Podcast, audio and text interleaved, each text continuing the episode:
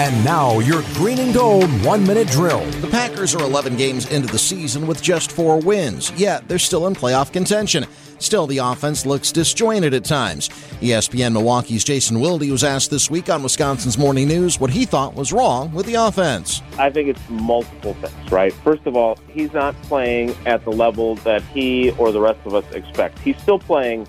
Anybody who is on social media complaining that they're dealing with very poor quarterback play apparently has forgotten what Brett Hundley looked like last year.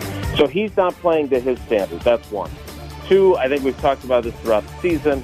Mike McCarthy's offense, unlike some of these new innovative offenses, is designed not to scheme guys wide open, but for guys to win their one-on-one matchups. And when you're going to have to do that with Marquez Valdes-Scantling, Equanimeous Saint Brown, and now probably Robert Tanyan some more with Jimmy Graham's broken thumb, that's not going to happen as frequently. They're young players with great potential who may do it down the road, but aren't going to do it as regularly right now. So you put those pieces together, and you start to see why maybe they're not clicking to the level that we're accustomed to. Basically, Aaron Rodgers has two really good weapons on his offense right now, right? He's got Devontae Adams, who's been fantastic, and he's got Aaron Jones, who hasn't really gotten the chance to get the ball as much as I think everyone thinks he should. Sunday, it's the Packers and the Vikings from Minneapolis on Sunday Night Football. Our coverage begins at four with opening drive, kickoff at seven twenty.